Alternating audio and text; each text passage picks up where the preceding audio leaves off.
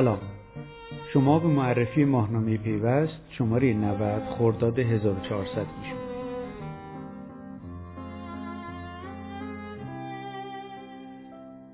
پیوست برای ماه سوم بهار موضوع راه اندازی شبکه های 5G در ایران رو به عنوان تیتر یکش انتخاب کرده.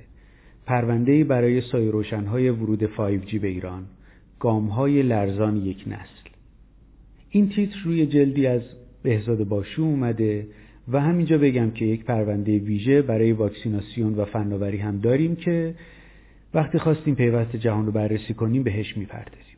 اما موضوع پرونده احتمالا اخبار راه اندازی 5G در ایران رو تا حدودی شنیدید حتی اگر که صد درصد دنبال نکرده باشید در اسفند سال گذشته اپراتورهای همراه در یک شرایط رقابتی با همدیگه تعدادی سایت 5G در نقاط مختلف کشور رو رونمایی کردند. مجموع این سایت ها 13 تا شد که سهم ایرانسل 7 تا سایت، همراه اول 5 تا و موبین نت یه سایته. اما موضوع به این سادگی هم نیست همه اون چیزی که اتفاق افتاده یک پایلوت بوده که اجرا شده هنوز مشکلات زیادی بر سر راه راه اندازی 5G به صورت عمومی و یک شبکه یک پارچه در کشور وجود داره شاید اصلی ترین موضوعی که باید بررسی بشه فرکانس و اینکه هنوز تکه باند فرکانسی هر اپراتور بهش داده نشده. رگولاتور میگه که می‌خواد برای واگذاری این فرکانس مزایده برگزار کنه اما اپراتورها خیلی با این روش موافق نیستن. به هر صورت پرونده 5G پیوست با یه گزارش شروع میشه که این موضوعات رو بررسی می‌کنه و بعد از اون یه گفتگو داریم با خانم نسترن محسنی معاون امور رادیویی سازمان تنظیم مقررات و ارتباطات رادیویی. خانم محسنی گفتن که تکلیف باند فرکانسی 5G تا یک ماه دیگه مشخص میشه. احتمالا منظورشون اینه که تا اواخر خرداد این موضوع مشخص خواهد شد. بعد از اون علی جعفری یک گزارش ترجمه تعلیفی داره از وضعیت 5G در دنیا و اینکه تکامل این نسل داره چطور پیش میره در کشورهای مختلف. و بعد با معاون فنی همراه اول صحبت کردیم. آقای مرتضی طاهری بخش قبلا هم گفته بود این بار هم به صورت خیلی جدی تکرار کرده که به هیچ وجه موافق برگزاری مزایده فرکانس نیست همراه اول. ایشون میگه که اگر مزایده در این زمینه برگزار بشه احتمالا ایرانسل دست بالا رو خواهد داشت. مطلب بعدی از محمد کشوری مدیرعامل مؤسسه طیف آقای کشوری بررسی کردند که چرا نسل پنجم برای ایران و در ایران مهمه.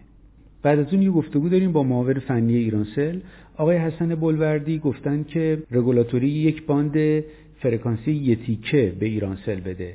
منظورشون اینه که این تیکه باندی که برای 5G بهشون اختصاص میدن در ادامه اون تکهی باشه که الان برای ارائه TDLTE دارن. و اتفاقا همین موضوعیه که بین اپراتور اول و دوم محل اختلافه و اپراتور اول میگه اگه این اتفاق بیفته ایرانسل وضعیت خیلی بهتری خواهد داشت. هرچند ایرانسل میگه خب همراه اولم موبینت رو داره و می‌تونه همین وضعیت رو برای خودش تکرار بکنه. به هر صورت رگولاتوری فعلا در یک وضعیت مخمسه قرار داره. در ادامه حسین صفی تحلیلگر ارشد گروه علمی تیف یه مطلب برای ما نوشتن به سوی آینده هوشمند با نسل پنجم شبکه های مخابرات. و بعد هم آقای حسین تهرانی مدیرعامل موبین نت با ما گفتگو کردند فروش 5G خانگی هنوز توجیه ندارد. آقای تهرانی گفتند که مودم های 5G انقدر گرونه که مردم حاضر نیستند برن مودم ها رو بخرن توی خونه نصب کنند و سرویس بگیرن وگرنه اپراتورها توانایی ارائه سرویس رو دارن. و آخرین مطلب این پرونده یک مقاله تحلیلی نقش شبکه های نرم افزار محور در توسعه آیوتی از اسمهان حکاک و وحید یادگاری. مرتبط با این پرونده و بیرونش در قسمت ورودی هم آقای ستار هاشمی معاون وزیر ارتباطات یک یادداشت بلند برای ما نوشتن که پیشنهاد می‌کنم اونم بخونید. و بدین ترتیب فرم گزارش ما البته با یه سری گزارش و خبر دیگه تموم میشه و می‌رسیم به باشگاه مدیران. یک روز یک مدیر این شماره با آقای مسعود شکرانی صحبت کرده مرد همه فن حریف تجهیزات ایران. تیترش آرژانتین برای من گریه نکنه. خیلی تیتر جالبیه و زندگی پرهیجان آقای شکرانی رو پیشنهاد می‌کنم که به همراه ما مرور کنید از عرشه کشتی تا تأمین تجهیزات سخت افزار واقعا راه خیلی جالبی رو اومده آقای شکرانی. بعد از اون می‌رسیم به شرکت گردی که موبینوان کیش رو معرفی کردن دوستان. زمینه کاری موبینوان ارائه راهکارهای یک پارچه مالی و سرویس های محتواییه. و در ادامه می‌رسیم به استارتاپ که آلفا ریالیتی معرفی شده. یک استارتاپیه که در زمینه هوش مصنوعی، بینایی ماشین و واقعیت افسوده و واقعیت مجازی فعالیت می‌کنه که از سال 97 کارش شروع کرده. در ادامه نوبت فرم خدمت تجارته که با دو تا گزارش درباره موضوع جدید نئوبانک شروع میشه. اولین گزارش از مهرک محمودی بانکداری الکترونیکی در لباس نئوبانک.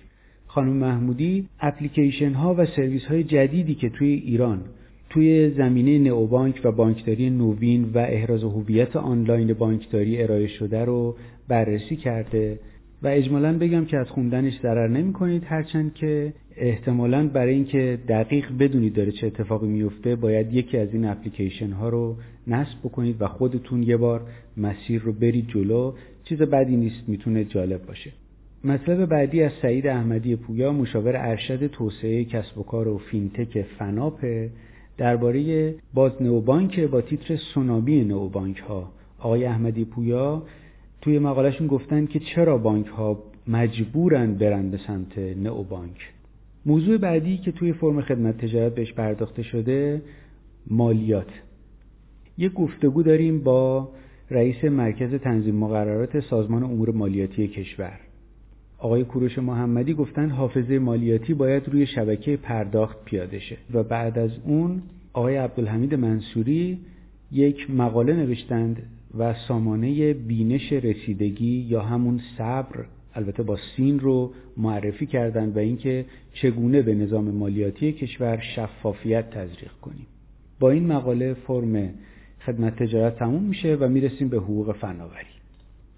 فرم حقوق فناوری با موضوع جنجالی و داغ این روزها یعنی فیلترینگ کلاب هاوس شروع میشه و مصطفی مسجدی آرانی در یک مقاله اومده بررسی کرده که آیا کار اپراتورها در فیلتر کردن کلاب هاوس قانونی بوده و در مقابل مصوبه دولت برای جریمه اونها چقدر جایگاه قانونی داشته و در نهایت اینکه دیوان عدالت اداری که این مصوبه رو ابطال کرده یا حالا اجراش رو متوقف کرده اون چقدر محلی از اعراب داره همه اینها از منظر حقوقی.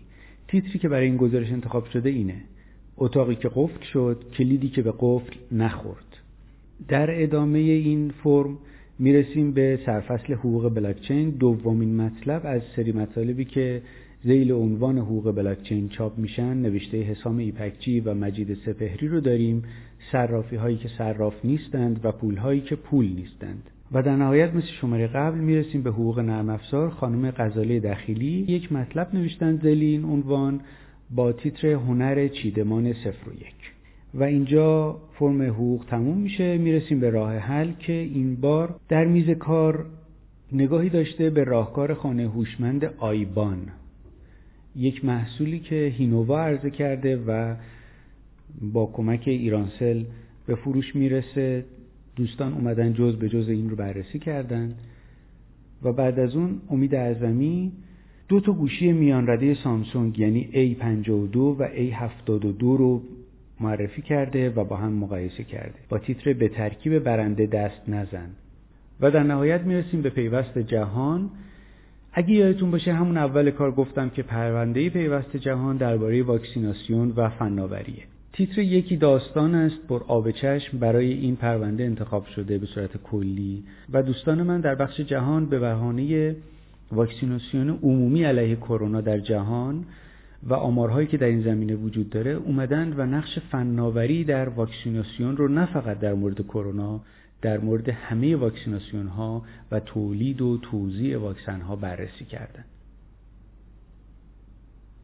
این بررسی همه جانبه است. در مورد نقش بلاکچین توی تولید واکسن و توزیعش در مورد مسئله حک و دستکاری و نشر اطلاعات واکسن ها و استفاده از هوش مصنوعی در توزیع واکسن و ابعاد مختلف این موضوع بررسی شده.